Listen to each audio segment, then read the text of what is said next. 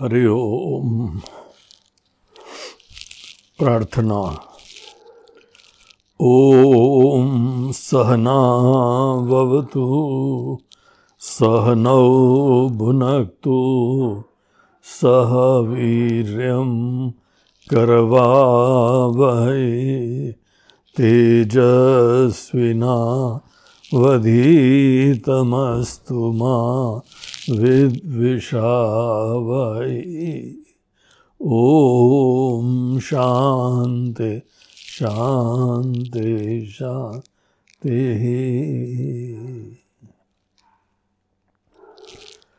हरि ओम। आइए, आत्मबोध के हम लोग आज थर्ड श्लोक में प्रवेश करते हैं। पिछले श्लोक में हम लोगों ने देखा था कि यहाँ पे आचार्य हमको बता रहे हैं कि क्योंकि आत्मबोध हमारा ऑब्जेक्टिव है। आत्मज्ञान ऑब्जेक्टिव है। यही क्या दिखाता है कि आज हमको ज्ञान जितना स्पष्टता से, गहराई से कंप्लीटली होना चाहिए उतना नहीं है। हर आत्मज्ञान के स्टूडेंट को एक ऐसी विनम्रता होना ह्यूमिलिटी होना कि हम अपने आप को ठीक से नहीं जानते हैं। और मात्र हमको अपने आप को जानना है। यही यहाँ पे एक फंडामेंटल आधार है इस ज्ञान के लिए। अगर अज्ञान ही प्रॉब्लम है तो ज्ञान ही सलूशन है। प्रॉब्लम केवल अज्ञान है। इसीलिए यहाँ पे हम लोगों को इशू को कॉम्प्लिकेट नहीं करना चाहिए। जहाँ तक दूसरे अनेक प्रकार की साधनाएँ होती हैं, कर्म होते हैं, भक्ति होती है, वो सब किसी भिन्न ऑब्जेक्टिव के लिए होती है। मन के अंदर सुंदर उदारता हो, प्रसन्नता हो, धन्यता हो, एकाग्रता हो निष्कामता हो, डायनमिज्म हो, ये सब चीज़ें जीवन में हर व्यक्ति के लिए आवश्यक हैं। लेकिन फाइनली हमको तो आत्मज्ञान प्राप्त करना है। इसीलिए इस बात को स्ट्रेस करके बताया गया। पिछले श्लोक में कि ज्ञानम विना मोक्ष न सिद्ध्यति। जहाँ हमने अपने आप को जान लिया, इसी को मुक्ति कहते हैं। प्रामाणिक रूप से एक नई कल्पना नहीं करना है। अब जैसे हमने सुन लिया कि आत्मा ब्रह्म है, आत्मा कॉन्शियसनेस है, ये चीज़ें हम लोग को पता है कि सुनी सुनाई बातें हैं। हमने इस चीज़ को खुद अभी स्पष्टता से देखा नहीं है। और इस चीज़ को देखने का मतलब ये है कि हमारी दूसरी आइडेंटिटी ख़त्म हो गई। जैसे कोई एक्टर है, उसने बहुत सारे रोल प्ले करे। लेकिन कोई भी रोल वो एक्टर की वास्तविकता नहीं है। एक्टर के मन में अपनी आइडेंटिटी जब फंडामेंटल आइडेंटिटी क्लियर होती है तो बाकी सब रोल से आइडेंटिफिकेशन खत्म हो जाता है। मेमोरीज नहीं खत्म होती है आइडेंटिफिकेशन खत्म हो जाता है। तो यही सबसे बड़ा प्रूफ है। आपके अंदर कितनी क्लैरिटी है। आप बोलते हैं, हम ब्रह्म हैं। क्या आपको दिख रहा है? आप ब्रह्म हो। ब्रह्म मतलब जो दुनिया का अधिष्ठान है। ब्रह्म मतलब जो कण कण में व्याप्त है, ब्रह्म मतलब जो अविनाशी है, कभी नहीं मरेगा।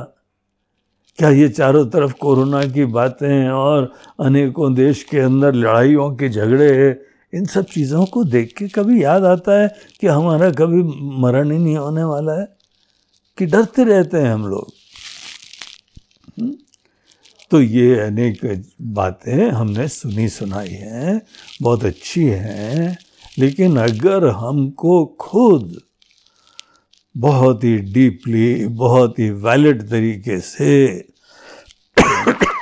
अपना ज्ञान प्राप्त करना है तो उसमें केवल इसमें फोकस करना पड़ेगा, चिंतन करना पड़ेगा और रियलाइज़ करना पड़ेगा। इतने से ही हमारे सब धारणाएँ, कल्पनाएँ खत्म हो जाएँगी। तो ये दूसरे श्लोक में बताया था। अब देखिए यहाँ पे तीसरे श्लोक में हम लोग एंटर करते हैं। पहले तीसरे श्लोक को चैंट करेंगे एक एक वर्ड का मीनिंग देखेंगे, फिर आपको इसका हम रहस्य, जो भाव है वो बताएँगे। तो आइए चैंट करते हैं। अविरोधितया कर्मा ना विद्याम विनिवर्तयेत। विद्या विद्याम निहंत्येव तेजस्तिमिर संगवत इसके एक एक वर्ड देखिए, क्या है श्लोक में? अविरोधितया कर्मा। न अविद्याम विनिवर्तयेत। विद्या अविद्याम निहंति एव। तेज तिमिर संघवत क्या मीनिंग है? तो बोलते हैं कि कर्म जो है वो अविद्या का विरोधी नहीं है। अगर हमको आज कोई चीज़ है, नहीं पता है, जिसको दूसरे शब्दों में कहते हैं कि हमको अज्ञान है। ये एक पॉइंट यहाँ आचार्य उठा रहे हैं, बोलते हैं, हमने कहा, उसने कहा, इन चीज़ों का चिंता मत करिए, आप खुद लॉजिकली सोचिए। अगर हमको किसी चीज़ का अज्ञान है, अज्ञान कैसे दूर होता है? क्या आपके सामने कोई चीज़ है, उसको आप जानते नहीं हैं? आपके सामने जो है मोबाइल है, कंप्यूटर है, आप ये सुन रहे हैं, ये सब यहाँ अनेकों गैजेट्स हैं। हम इनको नहीं जानते हैं। अब जब भी कोई ऐसा केस हो जाए, जहाँ पे हम किसी चीज़ को नहीं जानते हैं तो उसका सलूशन क्या होगा? हुँ? हम्म? क्या हम कोई ऐसा विशेष कर्म करने लगे हैं? हम्म? क्या दंड बैठक करें? क्या जिम में जाएँ? क्या दौड़ लगाएँ? या हम भजन गाएँ? अच्छी तरीके से संगीत सीख लें? ढोलक बजाने लगे कोई खेल करने लगे हैं, कोई सेवा करने लगे हैं। देखिए, ये सब कर्मों का एक रोल है, महत्व है। लेकिन एक बहुत ही स्पेसिफिक क्वेश्चन है कि एक चीज़ सामने है, उसको हम नहीं जानते हैं। उसका अज्ञान दूर करने का वैलिड तरीका क्या होगा? देखिए, ये बड़े इंपॉर्टेंट सिंपल से चीज़ें हैं, लेकिन एक्सट्रीमली इंपॉर्टेंट है। इसको जो नहीं जानता है, वो कहाँ कहाँ भटक जाता है। पूरा जीवन, पूरी एनर्जी अन्य चीज़ों में लगाता रहता है। और इसीलिए वो प्राप्त नहीं कर पाता है। तो आचार्य बोलते हैं, चलो let us be simple straightforward अगर अज्ञान है तो अज्ञान की निवृत्ति क्या कुछ भी कर्म हो। क्या कर्म से कभी अविद्या की निवृत्ति होती है? अनेकों लोग हैं, जाने में बहुत सारे काम करते रहते हैं। अब देखिए, ये टेक्नीशियंस हैं। एक है बड़ा एक्सपर्ट और एक है टेक्नीशियन टेक्नीशियन भी वही काम करता रहता है, लेकिन जो डॉक्टर के अंदर इंसाइट है नॉलेज है, वो केवल कुछ करने मात्र से थोड़ी हो जाता है। हुँ? तो कर्म जो है वो अविद्या का विरोधी नहीं है। ये यहाँ पे एक लाइन ऑफ़ अप्रोच ली जाती है कि देखिए जब भी कोई बीमारी हो,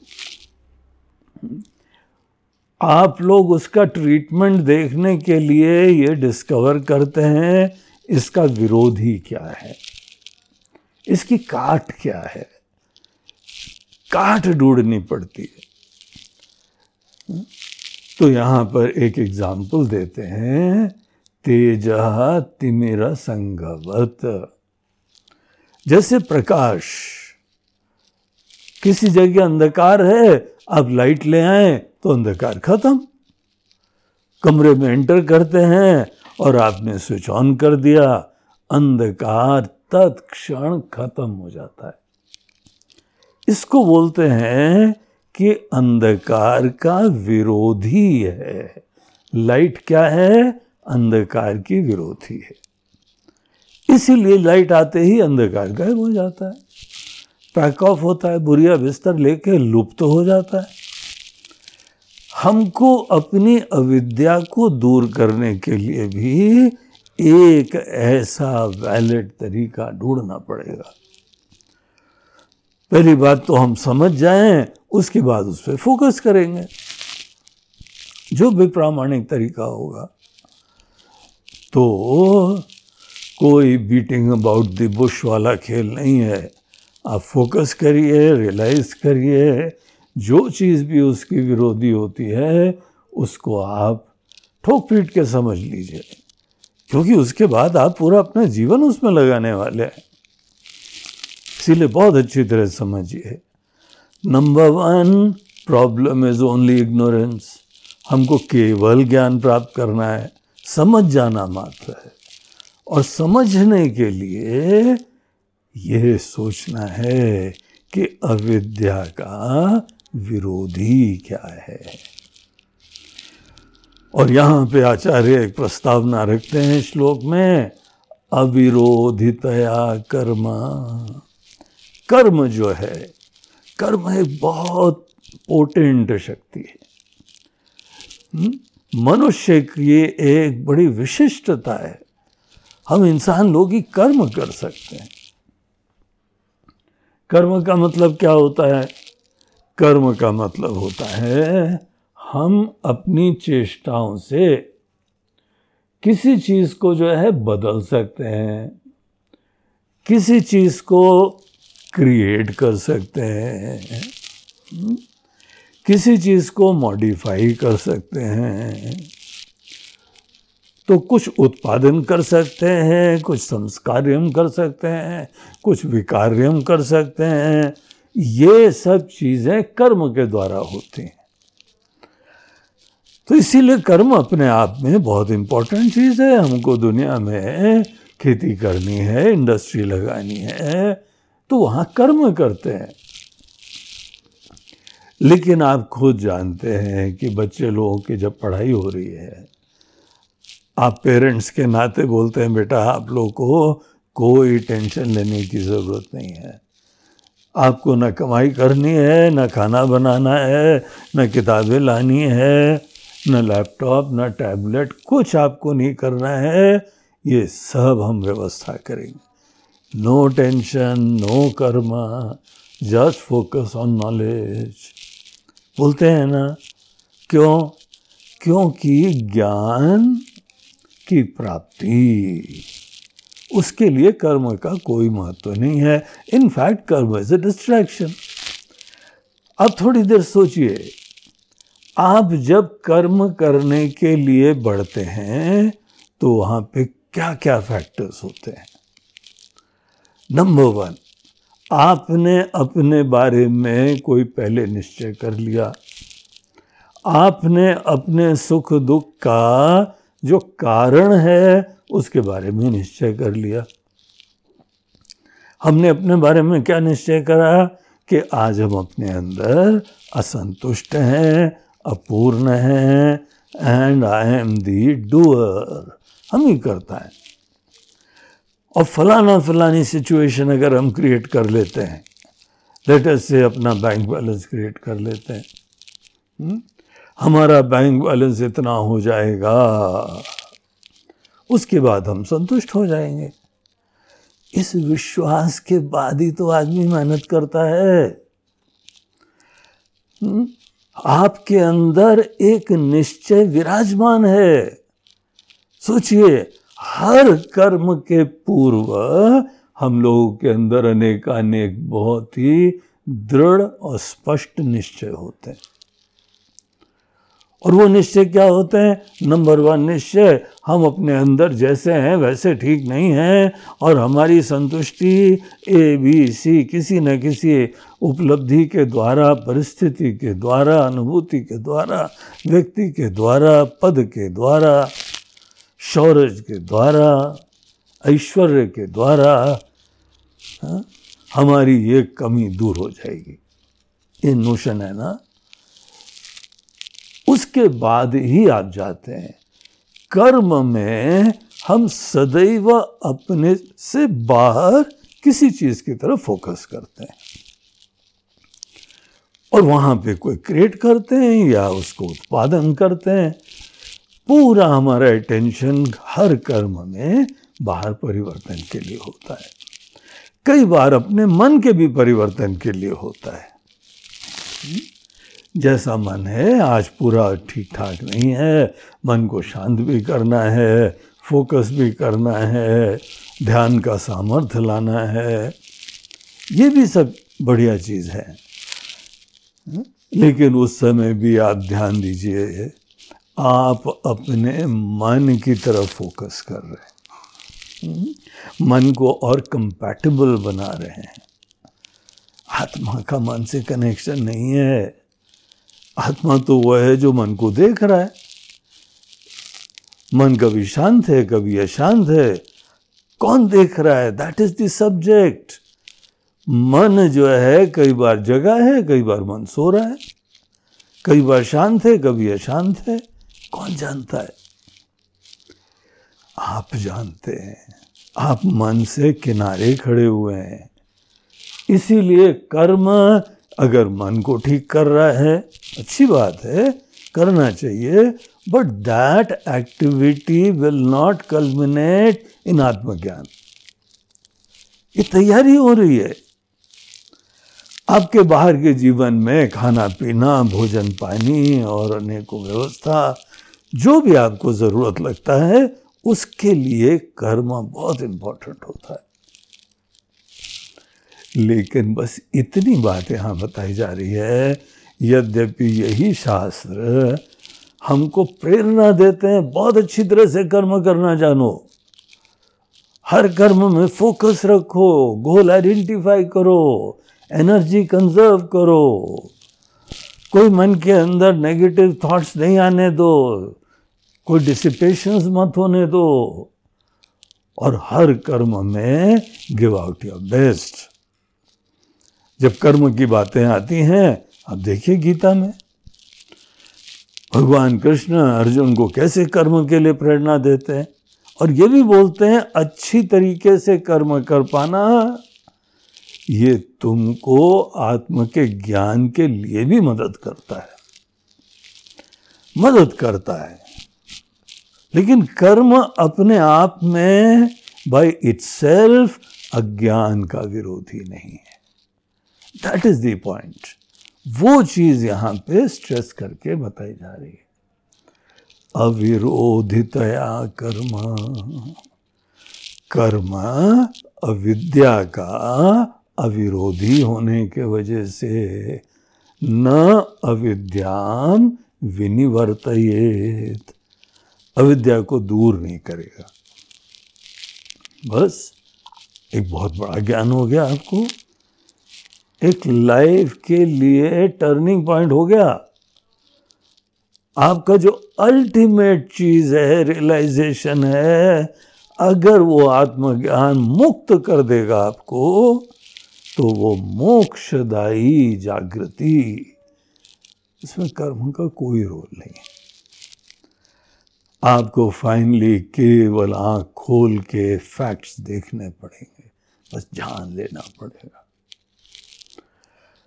दूसरी लाइन में यहाँ स्पष्ट करते हैं, विद्या अविद्याम। विद्या अविद्याम, ये दो वर्ड जब मिल जाते हैं तो संधि से विद्या अविद्याम एक कॉम्प्लेक्स वर्ड बन गया। लेकिन हम लोग तोड़ दें इसको तो यहाँ पे वर्ड क्या है? विद्या अविद्याम निहंती। केवल विद्या नॉलेज समझ, वही अविद्या को दूर करती है। निहंती मतलब उसका समाप्ति, हनन, विनाश। अविद्या जो है वो खत्म हो जाती है जहाँ पे विद्या आती है। जैसे एक यहाँ फिर इस श्लोक में भी बढ़िया एग्ज़ाम्पल दिया। ये आत्मबोध की ब्यूटी है, हर सिद्धांत बताने के लिए एक सिंपल से एग्ज़ाम्पल वो लिए जाते हैं कि बात हमारे दिल में बैठ जाए तेज मतलब प्रकाश, तिमिर मतलब अंधकार, तिमिर संग मतलब घोर अंधकार। तो तेज तिमिर संगवत निहंती। जैसे तेज, जैसे प्रकाश अंधकार को दूर कर देता है, वैसे ही विद्या अविद्या को दूर कर देती है। अब यहाँ पे बस इस चीज़ को ध्यान दीजिए कि कर्म की क्या वैरायटी होती है। अनेकों लोग बोलते हैं, ये कर लो, वो कर लो, ऐसा कर लो, ये कर लो, प्राणायाम कर लो और फोकस कर लो जब कर लो। देखिए, ये सब चीज़ें कभी निगेट नहीं करो, इसका अनादर मत करो।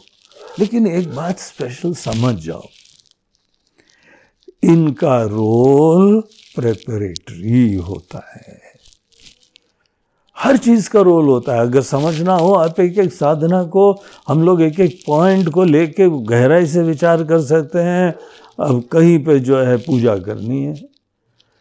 पूजा बहुत ही सुंदर कर्म होता है। ये बड़ों को रिस्पेक्ट देने की आदत, भगवान के प्रति श्रद्धा जगाने का तरीका होता है। आपके अंदर उनके प्रति भावांजलि एक्सप्रेस करना होता है। देखो, प्रेम होना एक चीज़ है। जब प्रेम का एक्सप्रेशन होता है, प्रेम की अभिव्यक्ति, प्रेम की वृद्धि करती है। आपको किसी से प्रेम है, ये बहुत इंपॉर्टेंट है कि अपनी दिल की बात खोलना सीखो। आप प्रेम की अभिव्यक्ति करेंगे तो प्रेम खिलता चला जाएगा, बढ़ता चला जाएगा। भगवान के प्रति भी भक्ति। पूजा एक ऐसी साधना है कि आप प्रेम भावना की अभिव्यक्ति कर रहे हैं। अभिव्यक्ति के तरीके बिल्कुल छोटे छोटे ही होंगे, कोई चिंता मत करो। भगवान को जो है हमने आसन दिया, भगवान को स्नान कराया, श्रृंगार कराया, टीका लगाया, कुछ नैवेद्य अर्पण करा कुछ उनको स्तोत्र है, कुछ भजन सुना है लेकिन सब कर्म का ऑब्जेक्टिव ये होता है पूजा में कि हमारे भगवान को जो अच्छा लगता है, जो अच्छा लगता है वो कार्य करना, देखिए एक पूरा मेंटल साइकी चेंज हो जाती है हम लोग का सामान्यतः जीवन होता है, हमको अच्छा लगा, हमको अच्छा लगा, हमको इतनी अच्छा लगा, हुँ? पूजा जो है, वो एकदम एक शिफ्ट ले आती है एटीट्यूड की। अब हमको पूजा करने वालों को, भगवान को या दूसरे किसी को भी, आप दूसरे की खुशी की प्रधानता रखेंगे। ऐसे लोग बहुत ही आदरणीय होते हैं, बहुत ही प्रिय होते हैं। लोगों के लिए तो बड़ी रेयर चीज़ होती है। जो दिलो जान से आपकी खुशी के लिए सब कार्य करे तो कितने रिस्पेक्टेबल हो जाते हैं। तो ये पूजा से द्वारा सीखी गई जो एटीट्यूड है, वो अभी हम एक एग्ज़ाम्पल ले रहे हैं पूजा का। एक कर्म है। उसी तरीके से जप है वो भी एक कर्म है, यज्ञ है, एक कर्म है, तपस्या है कर्म है। तो जितने कर्म होते हैं, योगासन है, कर्म है, कुछ करना होता है। सब कर्म का एक ऑब्जेक्टिव होता है और कोई ना कोई उसके बहुत अच्छे फल भी होते हैं। हर कर्म बड़ा यूनिक होता है। जैसे हर दवाई बड़ी यूनिक होती है। लेकिन यहाँ पे जो पॉइंट आचार्य हमको बता रहे हैं, बोलते हैं कि with due respect to all कर्म समस्त कर्म will take you only so far and not further उसका लिमिटेशन है। इसमें कर्म का दोष नहीं है, यही कर्म का रोल ही है। तो इस तरीके से आप अगर इस पॉइंट की क्लैरिटी नहीं रखेंगे then you will try to